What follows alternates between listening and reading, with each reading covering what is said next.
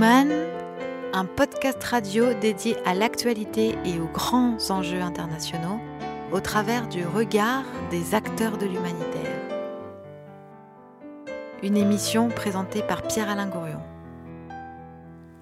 Bonjour à tous et bienvenue autour de cette table qui va vous parler aujourd'hui dans l'émission Human de l'agriculture et de l'alimentation en temps de pandémie et peut-être, on l'espère, en sortie de pandémie, avec quatre invités que je vais vous présenter au fur et à mesure de nos développements. Et on va commencer, vous ne savez pas, par un cuisinier.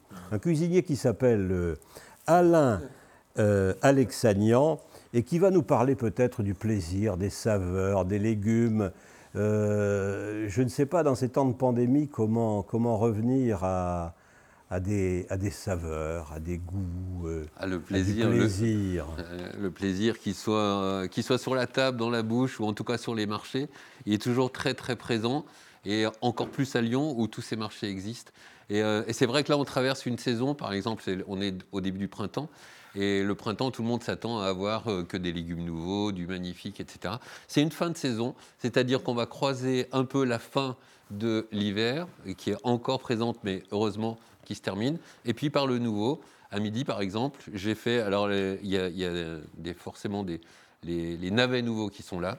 Alors c'est simple, juste coupé en rondelles très fines, on en fait des ravioles. À l'intérieur de ces ravioles, il me restait du rutabaga, fourré de rutabaga. On ferme la raviole, on met ça sur un lit de haricots rouges, quelques girolles à côté, et ça suffit à lui-même. Il n'y a pas besoin d'autre chose si ce n'est de terminer sur un bon mois fromage. Et le vin qui accompagne, bien sûr. Mais les ravioles de navets fourrés de rutabaga sur un lit d'haricots rouges et des girolles par derrière, ça explose. C'est ça le vrai contact qu'on peut avoir aujourd'hui, en attendant, bien sûr, que les asperges arrivent et les morilles pour en faire un plat encore plus actuel, en tout cas plus printanier. Voilà. Ben voilà, on part par les saveurs, on part par le plaisir pour aborder un sujet évidemment sérieux avec nos autres invités. Alors les autres invités, c'est Boris Tavernier de VRAC. Oui, bonjour. C'est quoi VRAC? Bonjour, merci d'être avec nous. VRAC, c'est un réseau d'achats en commun, c'est une association qui est née sur la métropole de Lyon il y a maintenant bientôt 8 ans et qui lutte contre les inégalités en matière de consommation en développant des groupements d'achat pour rendre accessibles les produits bio, les produits locaux aux habitants des quartiers populaires. Voilà. Et vous avez commencé, vous, non pas par faire du vrac, mais par avoir un établissement à Lyon, c'était à la Guillotière. Exactement. Ça s'appelait, je crois, ça s'appelle sans doute toujours, de l'autre côté du pont. Et c'était à la fois un restaurant, un bistrot, on peut le dire, une scène également, parce qu'il y avait des artistes le soir, je me rappelle, il est devenu 2 ou 3 fois. Et vous avez commencé comme ça à Lyon, sans être lyonnais. Oui, j'avoue, je viens de tout là-haut, du Nord-Pas-de-Calais, et je suis arrivé il y a une vingtaine d'années à Lyon. Ouais. Et en 2004, on avait monté de l'autre côté du pont, avec cet objectif déjà de démocratiser les bons produits, de remplacer tous les produits d'un bar classique par des produits bio, des produits locaux, ce qui était beaucoup plus difficile en 2004 qu'aujourd'hui. On avait mis 1 an à monter le projet. Et puis nous, on utilisait la bière comme outil de redistribution économique. En vendant des bières, ça nous permettait d'avoir un plat du jour pas cher, ça nous permettait d'organiser des concerts, des débats, des conférences. Un lieu très militant, mais qui va réouvrir du coup dans quelques semaines. Qui va réouvrir dans quelques semaines, oui, sans doute, avec l'ouverture promise par notre exécutif. Vous voyez, vous avez senti une vraie différence entre 2004 et aujourd'hui de ce point de vue-là ? Ah oui, complètement. Et à l'époque, il n'y avait déjà rien de référencé. Même Internet balbutiait encore, même si ça faisait déjà quelques années que c'était en route. Il n'y avait aucune référence, il y avait très peu de paysans connus. Donc on passait un peu par la Confédération Paysanne. Mais ça a été très long, ne serait-ce que des brasseries pour la bière. Il y en avait 4-5 sur la région, alors que maintenant on doit dépasser la centaine, j'imagine.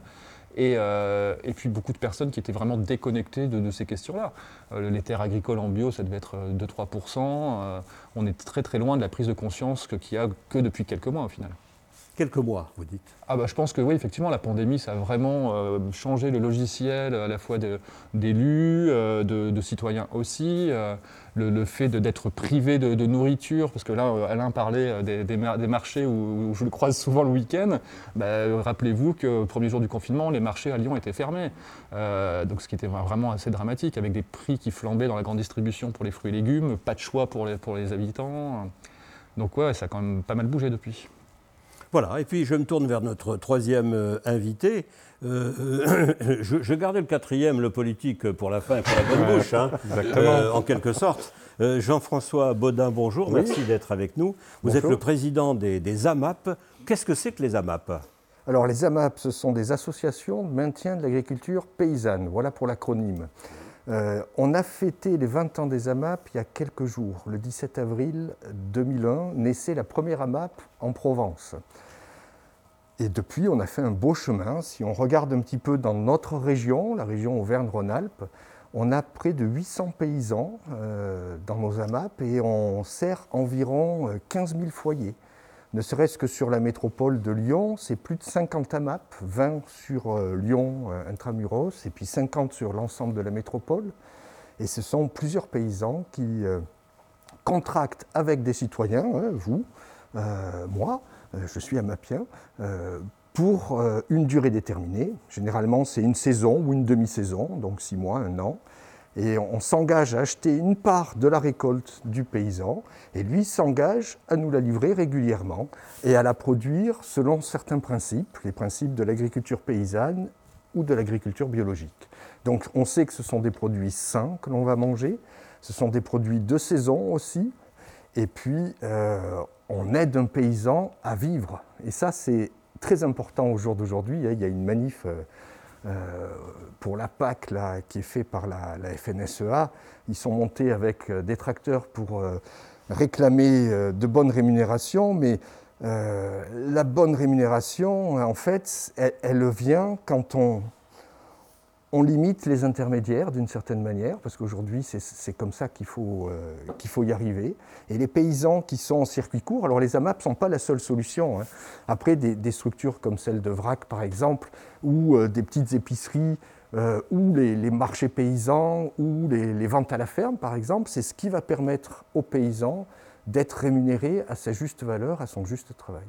Donc ça, c'était un des objectifs premiers de la création des AMAP, c'était de retrouver en fait ce lien entre les consommateurs et le paysan, et surtout pour les paysans, de leur permettre de gagner correctement leur vie. Et c'est le cas. Et ça marche, oui, bien sûr que ça marche. Ils sont satisfaits. On sait en France que la profession de paysan est celle qui est la plus touchée par les suicides. C'est une profession qui est en crise, c'est un métier qui est en crise aujourd'hui. Et ça, on pourra en reparler tout à l'heure si vous voulez.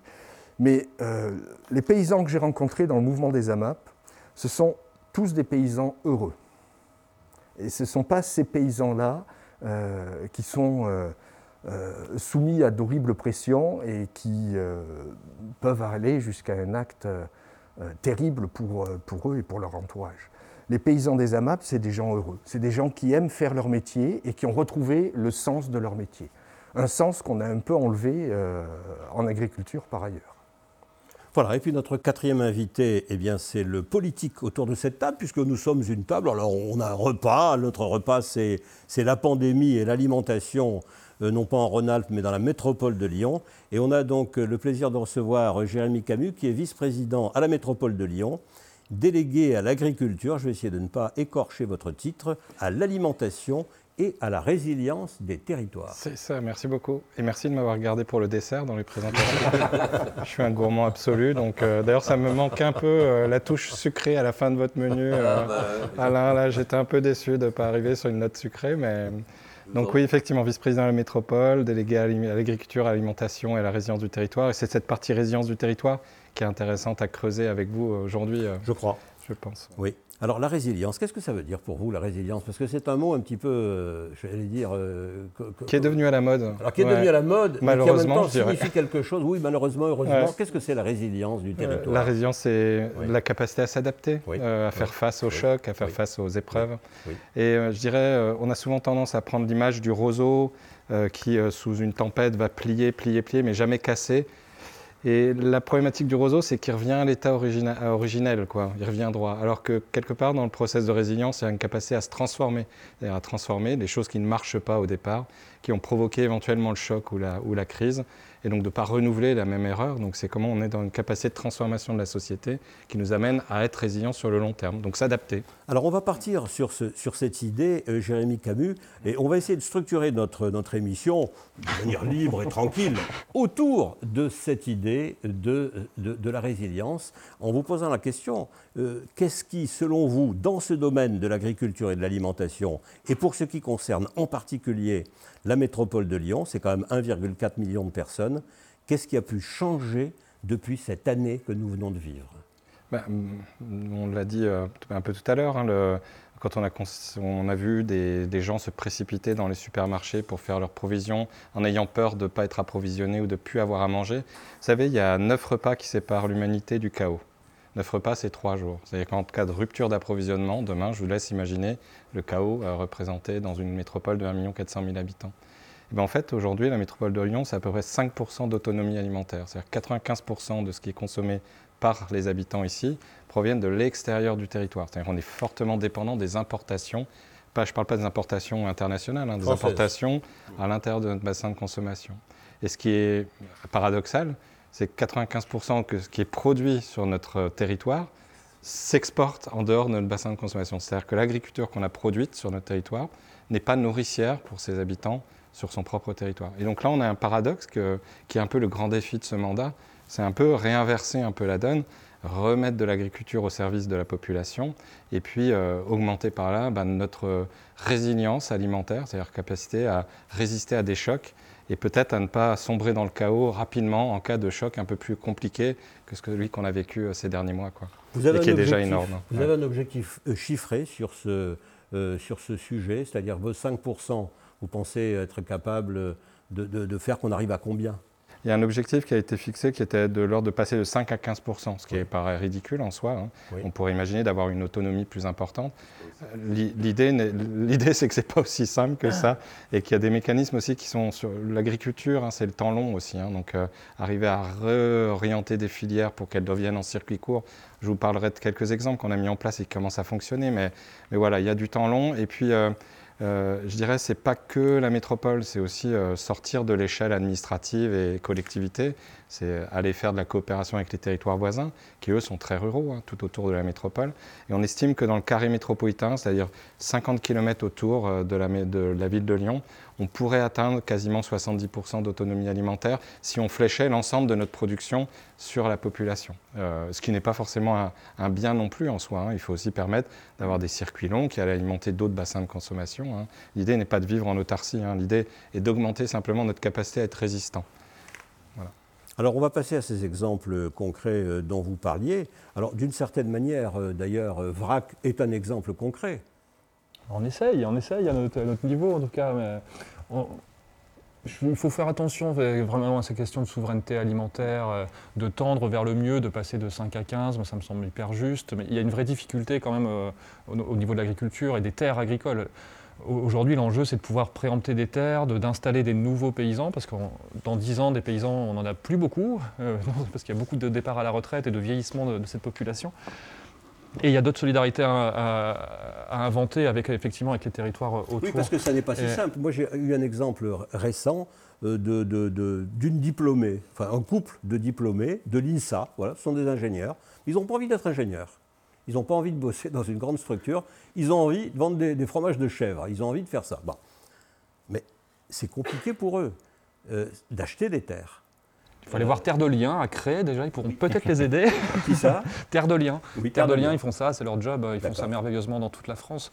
Non, il y a une vraie difficulté sur les terres agricoles. Moi, je pensais encore très naïvement, il y a quelques mois, que si la collectivité s'engageait vraiment à acheter la production tout le temps d'un mandat à des paysans qui ne travaillent pas forcément de manière durable, je pensais qu'ils changeraient leur logiciel, en se disant bah, c'est bon, et en fait non. En fait, ça ne marche pas. Donc la seule possibilité, c'est vraiment d'acquérir des terres et d'installer des nouveaux paysans qui ont plutôt tendance à travailler une production plus durable. Il y a un petit chiffre qui est assez incroyable, c'est 1 hectare de terre agricole disparaît depuis quelques années tous les jours sur le Rhône. Mmh. 1 hectare, 10 000 m², tous les jours disparaissent et ne sont plus cultivés. Sur la métropole, on a en 20 ans diminué de 40% la population agricole. C'est-à-dire qu'on n'a plus que 300 quelques exploitations sur la métropole de Lyon. Bon, voilà, c'est des chiffres qui sont quand même alarmants et qui ne sont pas nouveaux. Hein, en fait, on aurait pu prendre l'action beaucoup plus en amont. Hein. Moi, comme je dis, ça fait des années qu'on alerte sur la situation, quoi. Donc là, on arrive dans une situation un peu d'urgence où il faut agir, avoir des résultats rapides et puis conséquents, mais avec très peu de temps finalement pour inverser la donne, quoi. Donc comme tu disais, l'idée n'est pas d'aller bousculer des curseurs de façon complètement... catégorique à 100% d'autonomie, c'est déjà d'affluer et puis de montrer l'exemple. Et c'est pour ça que moi je suis super content d'être là, parce qu'ici on a des pionniers en fait, oui, de ces nouveaux systèmes-là, et des acteurs, des gens qui font, quoi, qui n'ont pas attendu que la collectivité, elle se dise « Ah bah tiens, il faut se mettre en place ». Très bien, on est là, on va accompagner, etc. Mais on n'empêche qu'il y a beaucoup de structures qui ont essuyé les plâtres, qui ont inventé, qui ont innové. Et donc c'est super important peut-être là d'avoir un rendez-vous, peut-être au moment un peu dans l'urgence, mais en tout cas un rendez-vous qui nous permette de changer d'échelle toutes ces bonnes pratiques, quoi. Donc, c'est clair qu'il y a... Quand Jean-François Baudin. Oui, quand nous avons créé les AMAP ou VRAC début des années 2000, les volontés politiques, elles n'étaient pas là, quoi. On n'était pas du tout accompagnés là-dessus, il fallait qu'on se débrouille de nous-mêmes. Les AMAP, elles sont nées d'une protestation contre la politique agricole commune et puis de gens qui voulaient changer cette politique agricole commune, qui ont échoué à la changer. En quoi est-ce que c'était une protestation contre cette PAC ? Mise en place politique européenne, donc, de l'agriculture? Eh bien, parce que la PAC, elle... comment dire? Elle promeut et elle avantage un modèle agricole qui n'est pas résilient. Hein, on reparle de résilience à ce niveau-là. C'est-à-dire, c'est un modèle agricole qui a été conçu au sortir de la Seconde Guerre mondiale, avec des objectifs nobles. Hein, c'était recouvrer l'autonomie alimentaire du pays, et lutter contre la faim dans le monde. Bon, ben, au jour d'aujourd'hui, on s'aperçoit que l'autonomie alimentaire du pays, on ne l'a pas, parce que les élevages intensifs, par exemple, sont obligés d'importer du soja d'Amérique du Sud pour nourrir leurs animaux. Et la faim dans le monde, on n'a pas réussi à ce que je sache. Et on a même fait pire. C'est-à-dire que peut-être qu'en France, on ne meurt plus de faim, mais on meurt de malnutrition. Et parmi les fameux facteurs de comorbidité de la crise sanitaire que l'on subit aujourd'hui, existent plusieurs de ces facteurs qui sont en lien direct avec une mauvaise alimentation. Et cette mauvaise alimentation, elle vient d'un modèle politique, mais pas que agricole, aussi économique et commercial, qui a institué en fait ce qu'on appelle la malbouffe, et puis qui a provoqué aussi, en abaissant les prix, l'illusion que manger de la viande, par exemple, hein, on va aller sur un sujet qui a fait pas mal couler d'encre et de salive ces derniers temps, pouvait être à la portée de tout le monde. Mon objectif à moi, c'est pas de dire personne ne mangera plus de viande. L'idée, c'est de se dire qu'au jour d'aujourd'hui, dans nos sociétés occidentales, on mange trop de viande et qu'il serait intéressant d'en manger un peu moins. Alors quand je dis viande, en fait, je fais un raccourci, c'est trop de protéines animales et qu'il serait intéressant d'en manger moins. Et là, je reprends par exemple la résilience des territoires. Si on veut manger moins de protéines animales, il faut manger plus de protéines végétales. Et on s'aperçoit que par exemple, dans notre région, autour de Lyon, la production de protéines végétales, elle est insuffisante. Il n'y a pas suffisamment de gens qui font pousser des lentilles, des pois chiches, des haricots. Et ça va même au-delà, je trouve, parce qu'effectivement, on a parlé de la perte des terres, donc moins en moins de terres agricoles, certes, mais moins en moins de variétés aussi. Aujourd'hui, il m'arrive d'aller dans les écoles et de suivre un petit peu, d'essayer de parler du ressenti, même montrer un petit pois comme ça. Il y a quand même assez peu dans la nouvelle génération qui savent ce que c'est qu'un petit pois en disant mais ce légume-là, il faut l'ouvrir, oui, regarder. Quand on montre un petit pois à un, oui, enfant, il ne sait pas ce que c'est. Non. Oui. En CM1, CM2, par exemple, s'il y en a un sur toute la classe, je suis très content. Derrière ça, quand je demande à toute la nouvelle génération, citez-moi 15 légumes, on n'arrive pas au 15e, quelquefois pas au 10e. Donc, à un moment donné, on s'aperçoit bien que sans qu'ils s'en rendent compte. Je peux vous donner la liste entre les pommes de terre, le poireau, la carotte, sempiternellement, mais peut-être aussi c'est la faute des restaurateurs qui, eux, n'ont pas mis cette diversité-là en avant. Alors, nous, on n'a pas fait grand-chose de ce côté-là, mais on ne l'a pas fait sur la proximité non plus. Et s'il devait y avoir deux mots qui font un déclic avec ce que l'on vient de subir, c'est probablement l'humain, parce qu'on a redécouvert que derrière le légume, il y avait un homme, et que derrière cet homme, même si on sait, nous, tout ça depuis longtemps, dans la grande généralité, c'est la proximité, c'est-à-dire qu'on va, essayer de se servir le plus proche possible pour qu'effectivement il y ait moins d'intermédiaires, pour que ça soit plus abordable, pour qu'effectivement ça puisse coller à la saisonnalité, et que derrière ça, eh bien, effectivement, il y a ces nouveaux maraîchers qui arrivent, qui, eux, livrent. Et ce qu'il faut changer, c'est même pas de dire on va changer, c'est de dire aujourd'hui, on a une certaine façon de consommer. On nous a appris des choses, mais il y a une 50aine d'années. Et ces choses-là, elles étaient basées sur j'achète bien, je cuisine bien, le reste, il n'y a que le client qui compte. Aujourd'hui, la pandémie a rempli nos poubelles. Pourquoi ? Parce qu'on achète et on jette. Mais on ne jette pas en triant, on jette plus ou moins n'importe comment. Mais pourquoi est-ce qu'on jetterait plus qu'avant pendant la pandémie ? Parce qu'aujourd'hui, il n'y a plus de restaurants qui, eux, vont faire le pré-tri, on va dire. Il y a toutes les poubelles publiques qui débordent tous les jours et toutes les poubelles... Donc, ce qu'il faut leur apprendre... En fait, c'est de dire, il est très difficile de dire aux restaurateurs qui ont déjà plein de choses à supporter, en plus de ça, vous allez trier. Par contre, ce que l'on peut dire, c'est de peut-être les valoriser avec une reconnaissance, parce que le cuisinier a besoin de cette reconnaissance. S'il ne l'a pas, il ne va pas chercher... si on lui dit « mais oui, il faut déjà que tu tries ça », il faut que ton huile, elles sont comme ça. Il a déjà des tas et des tas de choses. Mais si on lui dit, si tu achètes déjà 4 légumes de saison, si déjà tu fais tout à la maison, derrière ça, si tu fais une chose que tu n'as pas l'habitude, qui est le tri, peut-être qu'à travers ce tri, tu vas donner une nouvelle image de ce que toi, tu peux être et tu peux donner. C'est-à-dire qu'aujourd'hui, tout ce que l'on jette va soit à l'incinération, soit à la méthanisation, mais très peu au compost. Très peu. Alors qu'il suffirait que nous, on puisse simplement éplucher, le producteur, pour l'avoir mis un peu en place avec 2 producteurs pour l'instant, il suffirait qu'on arrive, qu'il livre, allez, on va rester sur les carottes et les poireaux, que nous, bien sûr, on va les éplucher, les préparer, qu'on met ça dans un bac un peu fermé, que le lendemain, quand il va livrer, il reparte avec ses épluchures, mais pas avec du carné à l'intérieur, juste du végétal. La grande différence, elle est là. C'est qu'on peut... Alors, les retours d'assiettes sont pour la méthanisation, mais pour le compost. C'est-à-dire qu'avec les 2000 restaurants qu'il y a à Lyon, on peut réenrichir toute la terre de ceux qui veulent composter. Et...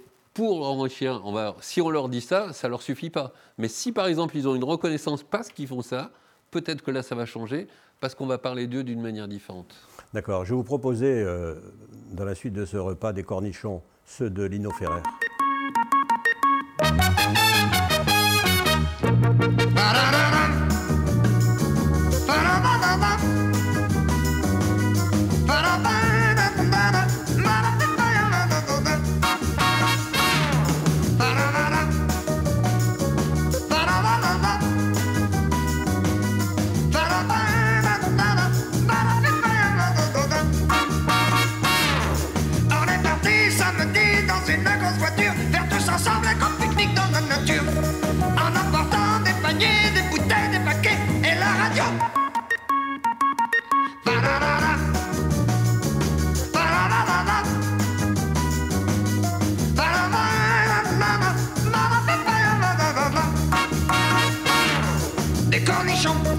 De la moutarde, du pain, du beurre, des petits oignons, des confitures et des œufs durs.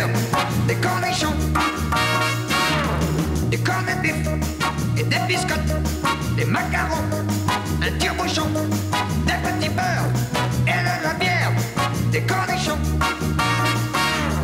On n'avait rien oublié, c'est maman qui a tout fait, elle avait travaillé pour nous sans s'arrêter, pour préparer les paniers, les bouteilles, les paquets et la radio.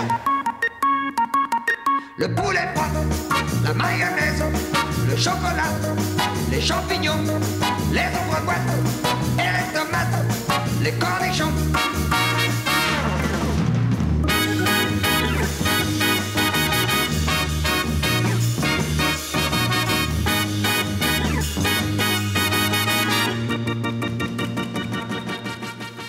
Voilà avec nous donc Jérémy Camus, vice-président de la Métropole, Alain Alexanian, un chef spécialisé, il ne nous l'a pas dit encore, mais il va nous le dire tout à l'heure, dans les légumes, après les cornichons de Nino Ferrer, Boris Tavernier de VRAC et Jean-François Baudin des AMAP. Alors je crois, Boris Tavernier, que vous vouliez rebondir en quelque sorte sur ce que disait Alain Alexanian par rapport aux jeunes. Oui, il y a un terrible enjeu à travailler, cette question d'alimentation, que ce soit dans les écoles, il y a des associations qui le font, il y a l'école comestible, il y a Réseau Marguerite aussi sur la Métropole de Lyon, mais c'est pas suffisant. Les gamins, c'est les consommateurs de demain, et comme disait Alain, ils ne savent, tu sais plus comment sont produites les choses, tu ne sais plus qui te nourrit. Et il y a un vrai enjeu à reconnecter les jeunes consommateurs avec qui nous nourrit, aller sur des exploitations, à rencontrer les paysans. Il faut réussir à donner ce goût de cuisiner, parce qu'aujourd'hui, économiquement, ça ne suffit plus. On pouvait dire avant, oui, mais cuisiner des produits bruts, ça te coûte moins cher que d'acheter un produit transformé. Bah, maintenant, ce n'est plus le cas. Ça coûte moins cher d'acheter un produit ultra transformé avec tous les désagréments qu'on peut avoir et les soucis de santé qu'il y aura derrière. Mais économiquement, ça ne marche pas. Donc, il faut trouver autre chose pour donner envie. Si j'ai peu d'argent, si je mange des plats préparés, des plats cuisinés que j'achète en grande surface, je vais dépenser moins d'argent que d'acheter des légumes, de les éplucher, de les faire bouillir, etc. Oui. Oui. C'est dramatique, mais oui. Non, l'industrie agroalimentaire est très, très, très, très forte. Parce que vous ne mangez pas les mêmes apports, oui. Et je ne mange pas la même chose, bien sûr. Ah, c'est-à-dire que ma santé va s'en... Mais je dirais que... Exactement. Mais voilà. Je ne mange pas la même chose. Et que ça soit en conventionnel ou en bio, un produit transformé en bio, pour moi, c'est rempli d'additifs aussi, de gras, de sucre. Là, il n'y a pas de distinction pour le coup. Un produit transformé en bio, expliquez-moi ça. Parce que moi, vous savez, je n'y connais rien. Comment ça, vous ne mangez pas, vous? Si, je mange. Je mange. Mais par exemple, tous les produits véganes de substitution, qui veulent absolument manger un steak, mais qui soit végétal, ou du fromage qui soit végétal, regardez juste la composition, il y a 40% de gras, de sucre. Donc là, on est dans une tromperie.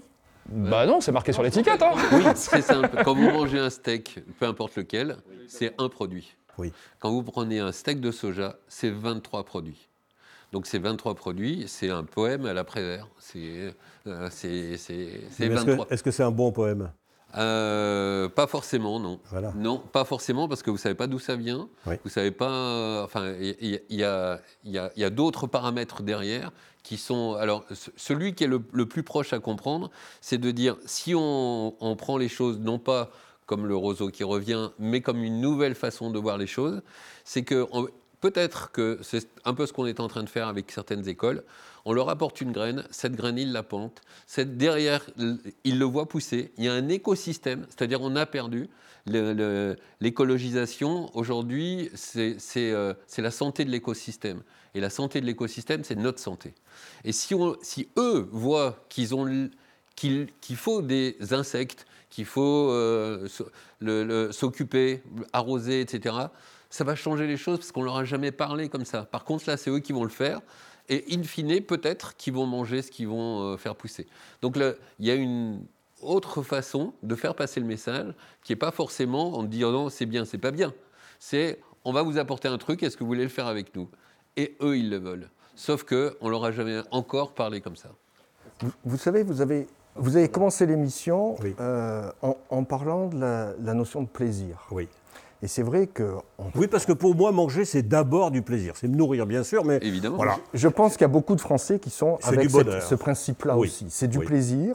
Et souvent aussi en France, d'autant plus en France que dans les pays anglo-saxons, il y a le temps du repas. Le temps du repas qui nous sert à nous alimenter. Et puis comme nous, autour de cette table-là, à échanger, à parler et à passer du bon temps ensemble, à cultiver cette convivialité. Dans les AMAP, la convivialité, elle est au cœur aussi de l'organisation. Parce que chaque semaine, on rencontre nos paysans. On leur dit bonjour, comment allez-vous ? Ils nous répondent de la même façon. Et puis on va échanger, on va se mettre à parler de nous et à devenir des personnes familières. Et ce plaisir-là, il est hyper important. Et quand on parlait, quand Boris ou Alain parlaient par exemple des plats cuisinés, en fait, c'est... Au-delà de l'alimentation, je pense qu'il faut aller plus loin. Il faut qu'on se questionne sur les vies que l'on mène. Parce que les plats cuisinés, moi j'ai une nièce qui mène une vie de dingue, qui fait 40-50 heures par semaine et qui le soir, quand elle rentre chez elle, elle n'a pas le temps de se mettre à cuisiner. Donc elle enlève l'opercule, elle met dans le micro-ondes et hop, elle mange ça. Mais c'est ces questions-là. Est-ce que c'est ça que l'on veut dans nos vies ? C'est-à-dire ne même plus avoir le temps de prendre le plaisir, des plaisirs simples, d'être à table avec des amis, avec la famille, et puis de manger des plats qui soient bons et que l'on a pris le temps de cuisiner. Et ça, c'est important parce que en AMAP, par exemple, les AMAP ont du succès, on en parle beaucoup. Il y a plein de gens qui viennent. La pandémie a été très bénéfique pour les AMAP. Habituellement, sur la région, on créait 4-5 AMAP. Vous avez augmenté vos adhérents de... 3 fois plus. On a accompagné 3 fois plus d'AMAP. Avec le problème qu'on évoquait tout à l'heure, c'est que maintenant, on ne trouve plus de maraîchers pour venir. Il nous manque des paysans pour alimenter les AMAP. Mais cet engouement pour les AMAP, on sait qu'il y a plein de gens qui viennent, qui vont essayer, puis qui ne vont pas trouver leur compte parce qu'ils n'ont pas fait le pas de côté de se dire... on va se remettre à cuisiner. Parce qu'en AMAP, les paysans, ils ne nous préparent pas les plats cuisinés à l'avance. Les poireaux, ils nous arrivent, ils sont cueillis le matin, généralement, ils sont dans notre panier le soir. Ça ne m'avait pas échappé. Vous voyez, on est une association qui faisons de la vidéo, et donc on nourrit aussi notre équipe de jeunes. Ce sont des jeunes qui font le son, qui font l'image avec nous. Et donc on est amapiens. Ah ben, c'est parfait. On est amapiens. Et on reçoit des tas de légumes qu'on ne connaissait même pas. Et du coup, on apprend à les cuisiner. Et alors, là, merci Alain d'être là, parce que lui, il est spécialiste là-dessus. Non, partez d'un principe très simple. Oui. Si vous prenez le légume un peu en disant « mais il y a une recette, je ne sais pas faire la recette », vous êtes mort. Prenez un légume, quel qu'il soit, n'importe lequel, dites-moi-en un au hasard. Le navet, là, en ce moment. Oui, on parle des navets. Donc, en plus, quand il est bio, vous n'avez même pas besoin de l'éplucher, mais soit, on va l'éplucher. S'il est bio, je ne l'épluche pas. Non. Je le lave quand même. Ah, évidemment. Oui. Bon. Non, mais quoi qu'il arrive, il faut toujours laver. Je demande. Oui. Laver, essuyer. Oui. Vous coupez ça en morceaux que vous aimez, vous mettez ça dans une casserole, de l'eau à presque la hauteur. Vous attendez qu'il n'y ait plus d'eau, vous assaisonnez, vous mettez une matière grasse, celle que vous voulez à l'intérieur. Et alors après, vous pouvez toujours mettre des noix, de ce que vous voulez, mais en tout cas, juste ça, c'est préparer quelque chose. Un poireau, vous l'émincez simplement, vous le lavez bien, vous le laissez tomber. Une fois qu'il est tombé, vous mettez votre beurre ou ce que vous voulez, vous assaisonnez, vous le mangez, vous avez préparé votre plat. C'est-à-dire que si vous pensez que 10 minutes, ça ne vous suffit pas, on passe à côté de la rapidité de manger, en tout cas au déjeuner. Après, quand on veut préparer des repas, c'est plus pareil. Mais il ne faut pas oublier que toutes les recettes que vous avez, même dans les bouquins aujourd'hui, on a croisé les saisons. Il n'y a plus du tout de recettes adaptées à la nouvelle forme de pousse aujourd'hui. C'est-à-dire que moi, les blettes là, que j'ai dans...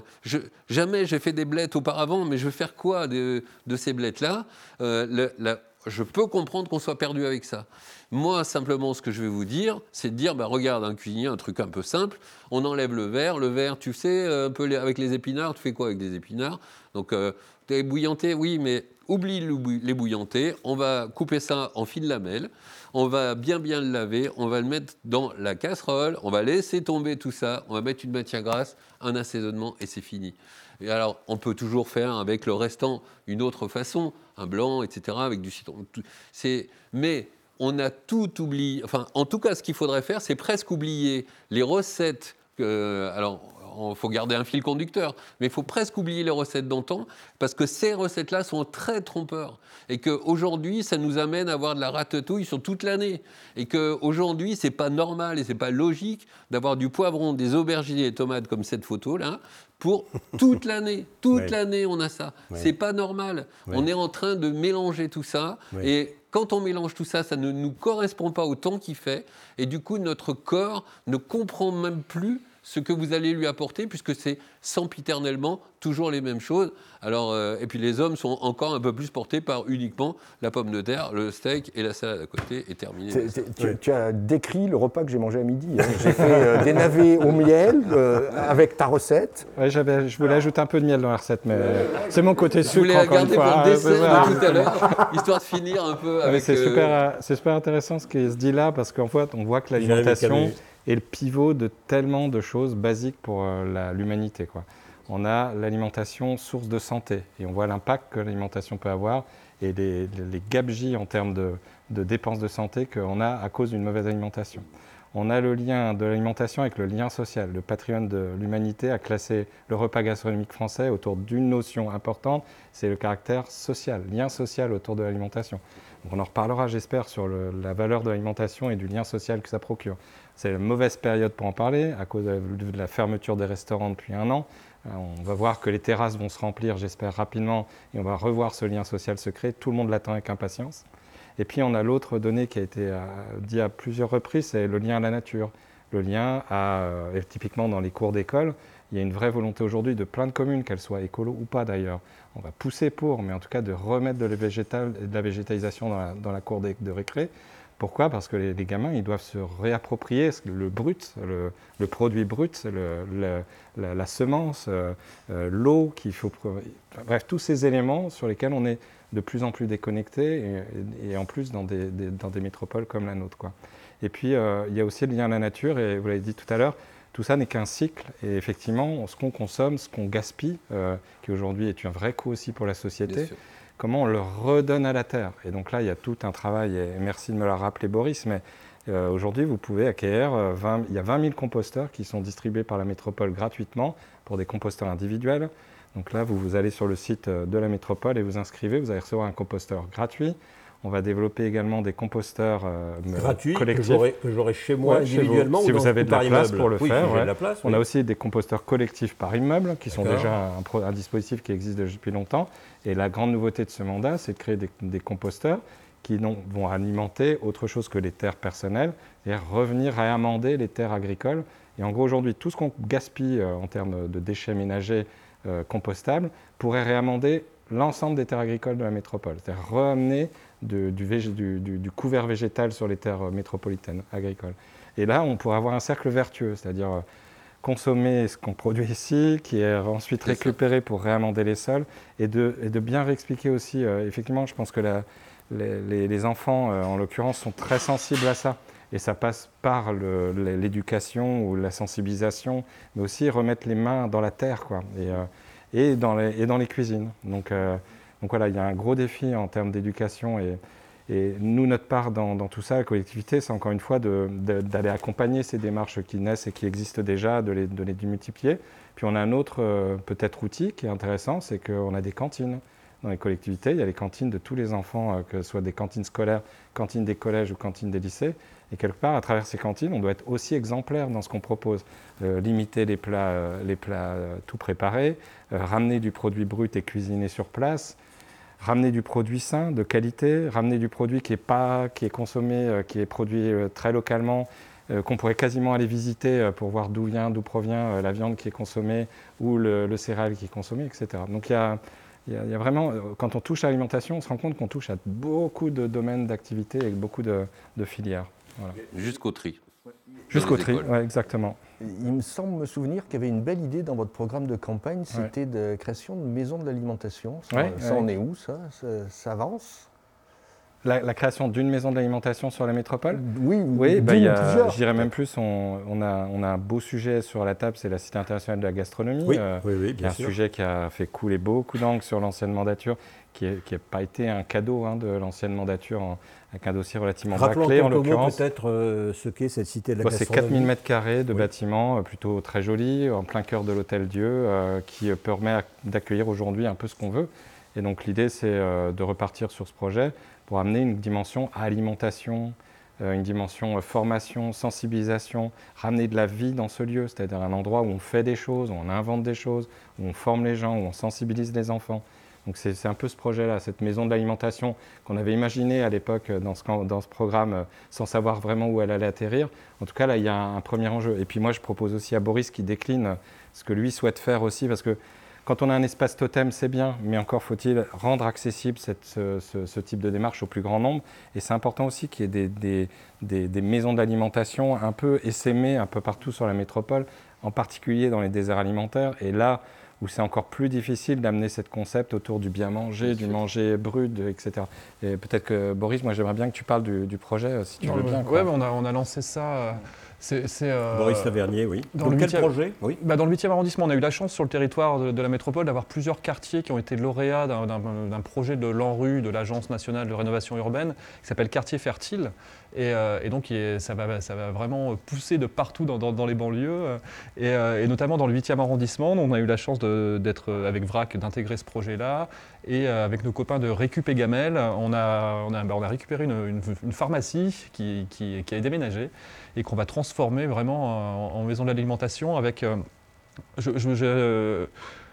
J'ai un souvenir d'il y a quelques années, quand j'ai démarré VRAC dans les quartiers, des bénévoles, des habitants me disaient toujours « Oui, mais comme on a du temps, comme on est au chômage, on doit passer notre temps à être bénévole pour des associations. Mais nous, on a aussi besoin d'économie, on a aussi besoin de remplir le frigo. » Et donc, j'avais gardé ça en tête depuis toutes ces années. Et là, l'idée, c'est d'à la fois de pouvoir avoir une épicerie VRAC à prix coûtant dans le quartier, vraiment ce qu'on fait déjà en mode de groupement d'achat, donc dans cette pharmacie, et avoir deux cuisines. Une cuisine pour que les habitants puissent cuisiner et rentrer chez eux avec les produits, donc de cuisiner de manière collective, on économise sur les fluides, c'est beaucoup plus intéressant socialement, et une cuisine vraiment où les habitants pourront travailler et être salariés, et de pouvoir concevoir un plat du jour au prix d'un kebab dans le quartier. Parce que j'aime bien les kebabs, mais à un moment donné, c'est ton seul choix dans les banlieues. Donc à un moment donné, si on ne propose rien d'autre, oui. C'est quoi la norme, quoi ? Si oui. tu as le choix entre un kebab et un tacos, et encore une fois, la notion de plaisir est importante, donc tu peux te faire plaisir en mangeant ça. Moi, je ne dis pas qu'il ne faut pas en manger, j'en mange. Mais il faut quand même qu'il puisse avoir autre chose. Mais alors ça marche déjà, ça ?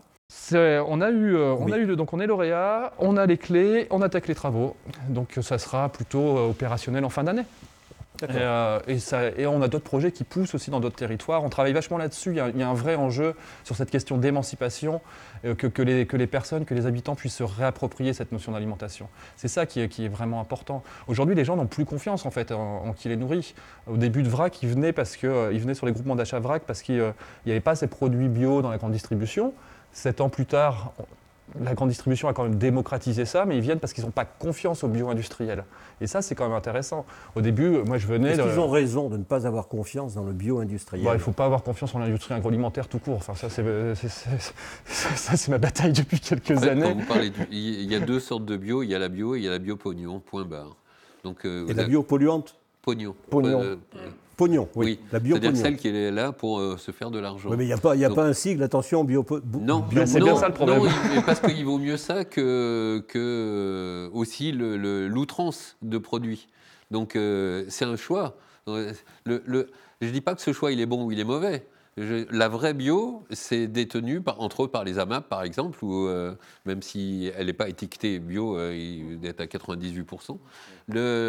Donc il y a la vraie, celle de la proximité et de l'humain, et puis il y a celle qui vient de très loin et qui est mise en barquette et qui est de la bio quand même. Donc c'est fait pour vendre, c'est pas fait pour ce contact direct, en tout cas ce que la nouvelle proximité va apporter. Voilà, je vous propose une seconde pause, non pas de publicité, mais musicale, avec Camille Ratatouille, le festin. Magnifique. Les rêves des amoureux sont comme le bon vin. Ils donnent de la joie ou bien du chagrin. Affaibli par la faim, je suis malheureux. Pas longtemps chemin, tout ce que je peux, car rien n'est gratuit dans la vie. L'espoir est un plat bien trop vite consommé. À sauter les repas, je suis habitué. Un voleur solitaire et triste à nourrir. Je suis amère, je ne veux rien.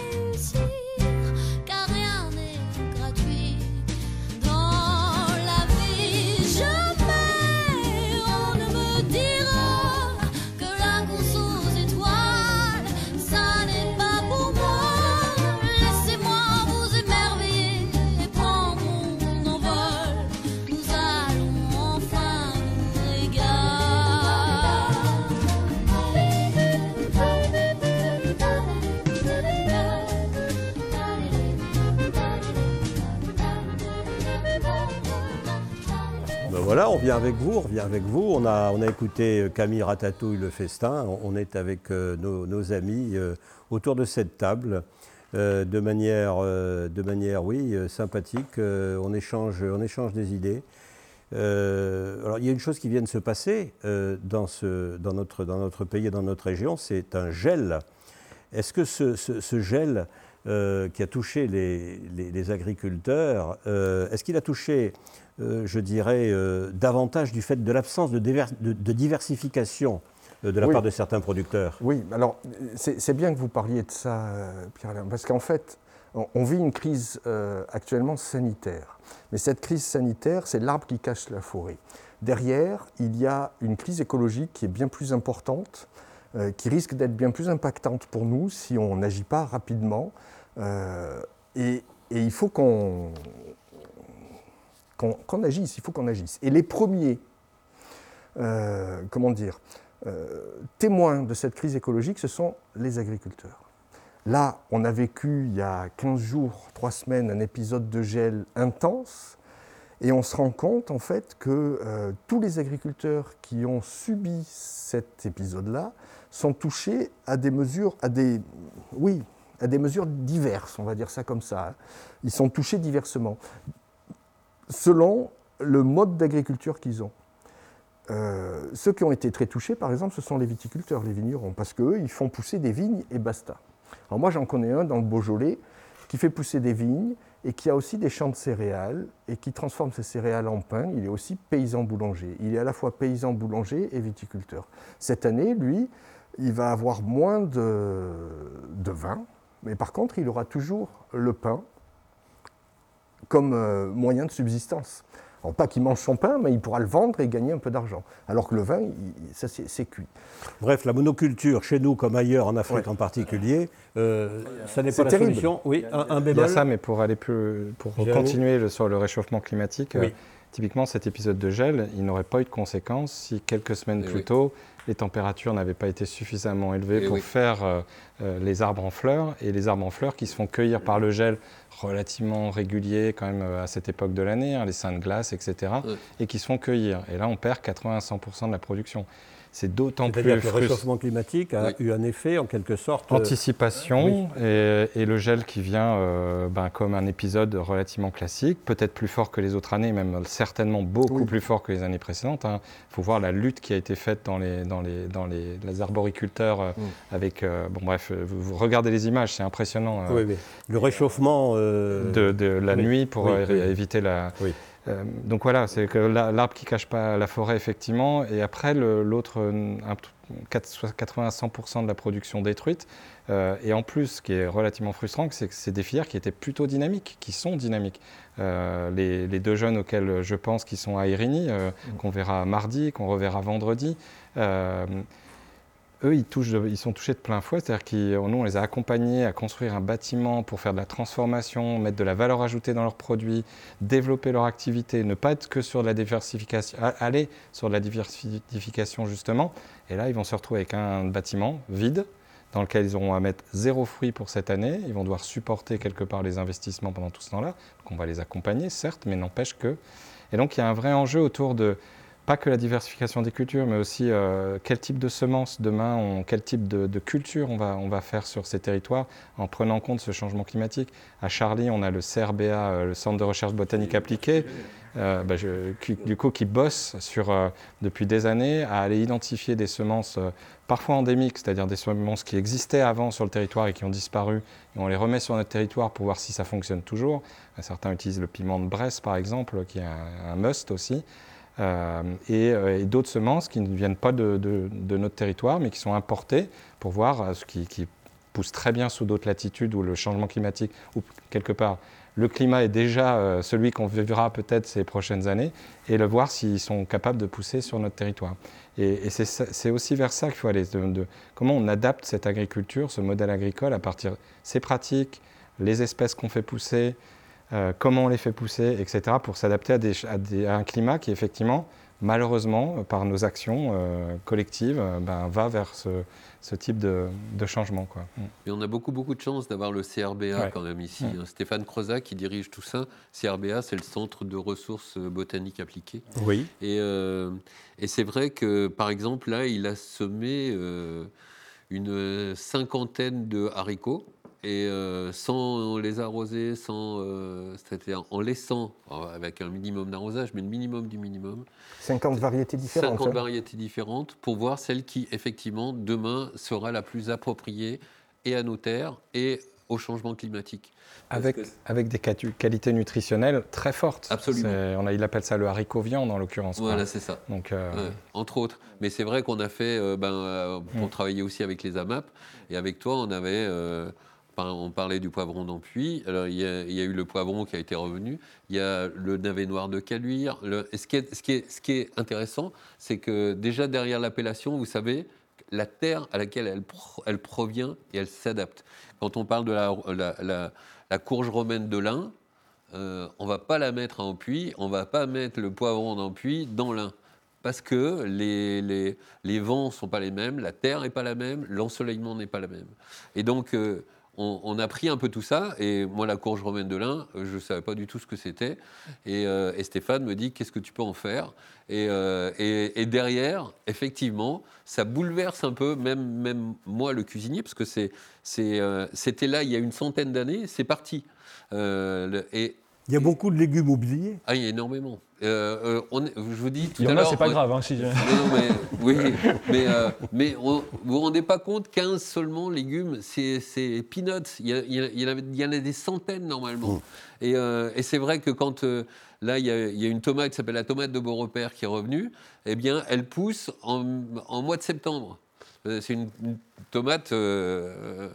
pas, comment on appelle ça, à retardement, là. Et c'est vrai... Une tomate à retardement, mon Dieu, qu'est-ce que c'est que ça ? C'est tardive. Mais c'est très bon, c'est très bon. Elle explose en bouche. Plaisante en disant ça, c'est tardive. Et c'est vrai qu'elle vient en même temps que les raisins, par exemple. Une tomate en même temps que les raisins, ça n'existait pas avant. Donc aujourd'hui, s'il fallait inventer une recette, ce qu'on a un peu fait avec les AMAP, c'est de dire... telle variété, tel sol, tel endroit, vous pouvez en faire un truc hyper sympa et avec la nouvelle saison. On va bientôt conclure. Alain Alexanian, réfléchissez à une bonne retraite de dessert pour finir sur le repas que nous avons fait. Non, juste pour rebondir rapidement sur l'eau, sur la ressource en eau, parce qu'on parle du gel, mais une semaine après le gel, on avait les premiers arrêtés sécheresse, c'est-à-dire les premiers arrêtés qui imposent des limitations de consommation d'eau, et c'est un sujet clé. On prend 15 000 litres d'eau pour fabriquer 1 kg de steak. On en prend 3 fois moins pour 1 kg de lentilles et on va prendre à peu près 300 litres d'eau habituellement pour produire 1 kg de légumes. Aller encore dans la recherche pour aller être encore plus précieux sur cette ressource en eau, c'est aussi un gros enjeu de ces prochaines... C'est-à-dire arroser moins. Arroser moins, trouver une façon de voir qu'aujourd'hui, on ne peut pas taper dans la ressource en eau autant que ce qu'on le faisait jusqu'à présent. Il faut cultiver différemment, en fait. Exactement, oui. Et pour reprendre l'exemple que donnait Jérémy tout à l'heure des deux agriculteurs, c'est Rémi et Vincent. Alors, je les connais bien parce que ce sont mes voisins. J'étais avec eux la nuit où il y a eu le gel, pour les aider à faire brûler ces braséros là. Oui. Ils ne sont pas en AMAP, ils font partie d'une ferme... Vous fréquentez quand même des paysans qui ne sont pas dans les AMAP, oui. Ah ben oui. Qui sont voisins, quoi. On est voisins, hein, c'est facile. Ils ont créé le premier magasin de producteurs, Uniferme.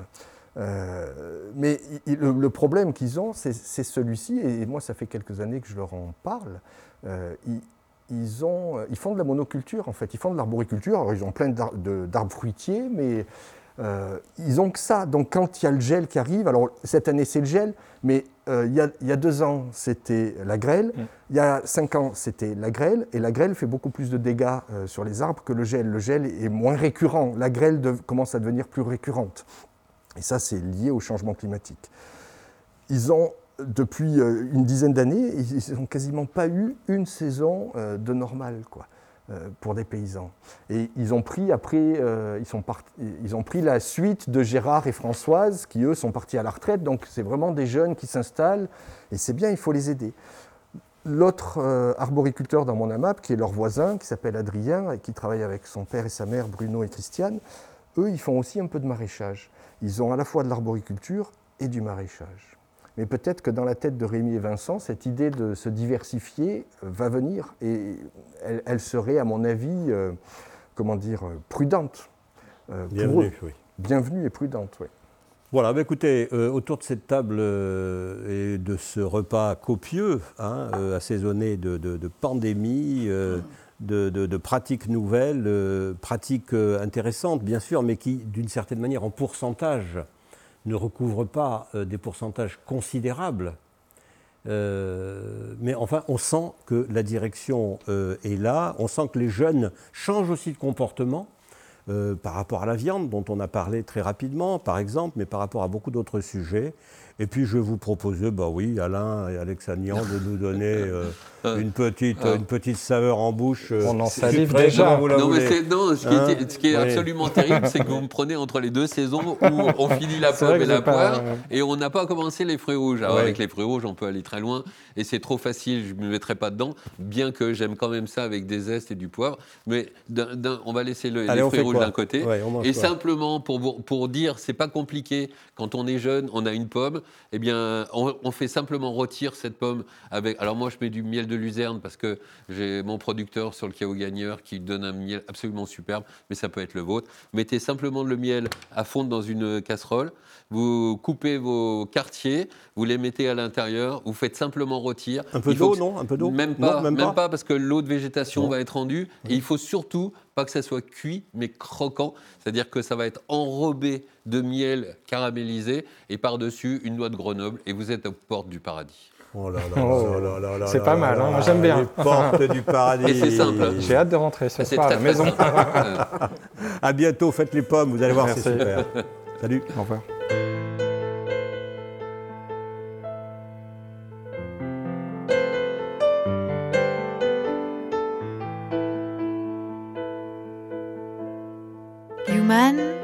Un podcast radio dédié à l'actualité et aux grands enjeux internationaux au travers du regard des acteurs de l'humanitaire. Une émission présentée par Pierre-Alain Gourion.